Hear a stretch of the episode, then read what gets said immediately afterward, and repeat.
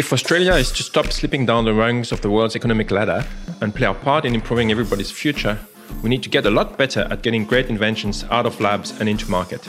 It's time to change from a resource heavy economy to a complex one, and that means taking some big bets on research.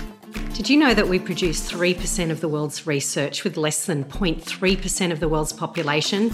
We hit well above our weight when it comes to discovering new things, but we are woeful on translating this research. That means getting inventions into the market. It is not just on the digital front, we need to set it up on innovation, but on all tech fronts, which will be the next important way for getting people and the planet back on track for a sustainable, happy future.